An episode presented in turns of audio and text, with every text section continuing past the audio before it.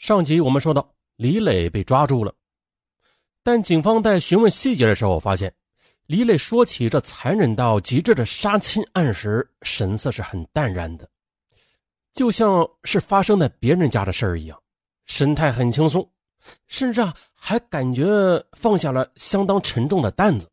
这男人到底是经历了什么呀？审讯室中，默默的抽完了一根烟的李磊终于说出了实情，原来。李磊从小就有杀人的念头了。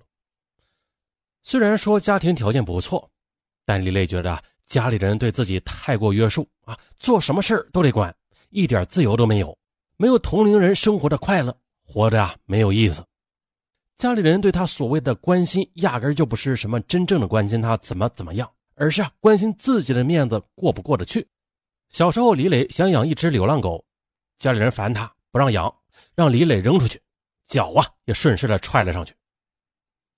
挨打对李磊而言那是家常便饭，有时候啊，因为怕挨打不敢回家，就躲在柴火堆里边睡一晚。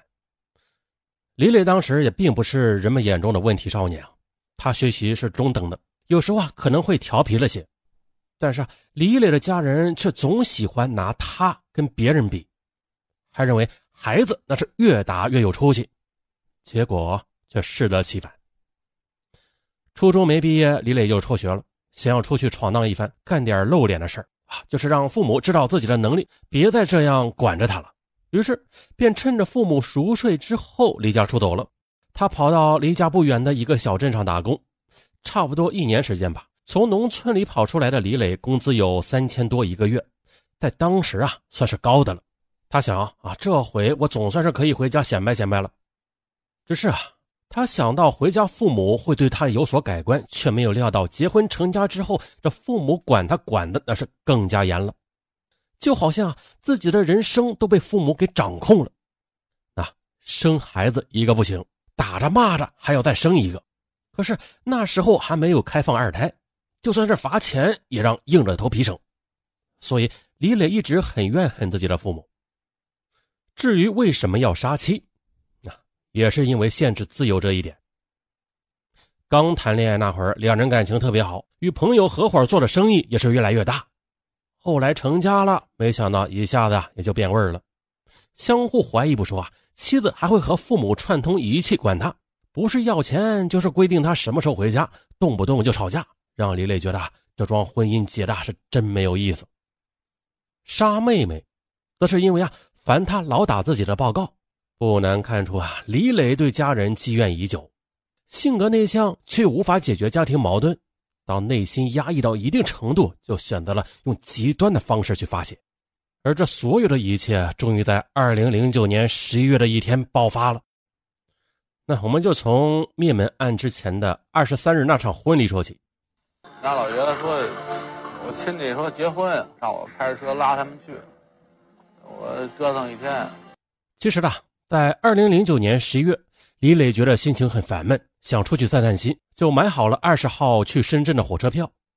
李磊说：“那天要是能走成的话，也许出去逛逛，回来就啥事没有了。”可是呢，当天李磊父亲要以参加亲戚的婚礼为由，让李磊开车带他们过去。这下好了啊，这边深圳没有去成，还在婚礼现场被自己的父亲当众的数落了一番。啊，李磊不好说什么，只能默默的承受着。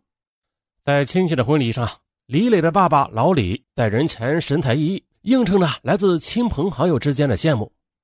李磊就站在父亲身旁，听到有人竟然把自己的家称之为完美，忍不住嗤之以鼻。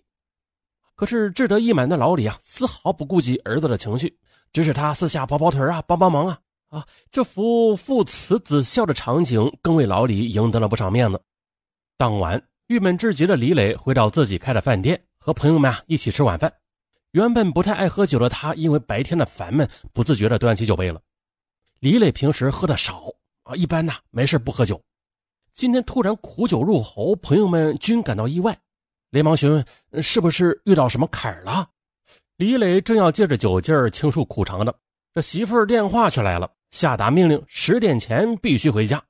啊！李磊只得将满腔的怨言憋在胸口，放下酒杯，乖乖听话。到点就回了家，感觉就是特别不平衡。家里边所有钱都是我挣的，为什么每天老限制我这自由，干干这干那的？几点回家？就这样，李磊回家了。回到家中，以为相安无事的李磊，因为折腾了一天啊，到家之后直接就上床准备休息。不料妻子又开始责备他回来的晚，完了还要问李磊要钱。原来呢，李磊的媳妇儿王某是做安利的，每个月啊都有业绩，但是总是完不成，那就得自己掏腰包来维持业绩。而这些钱呢，基本都是李磊在掏。钱嘛，就是说他让我要过钱。说嗯，要那个五万嘛，就是做安利，安利因为这事儿，他每个月他得完成一定业业绩，他卖不完，他没那么大能力，你知道吗？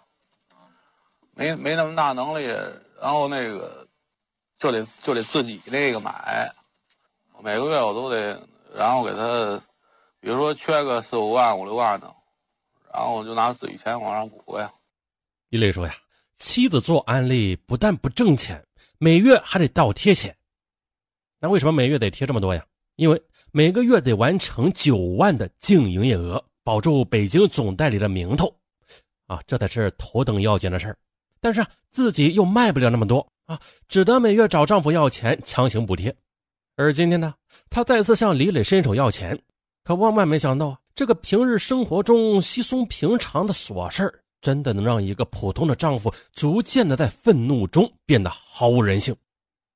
李磊心中恶气成倍滋生，这个家的钱都是自己挣的啊，每天还要忍受无止境的唠叨，又被限制自由，还要顾及家人这所谓的面子，一次次的忍气吞声，出钱卖力，可结果却没有得到家人的任何肯定。李磊躺在床上，他感觉自己的肺都要被气炸了，脑子里一片空白。其实呢，妻子问他要钱交业绩，李磊像往常一样答应了。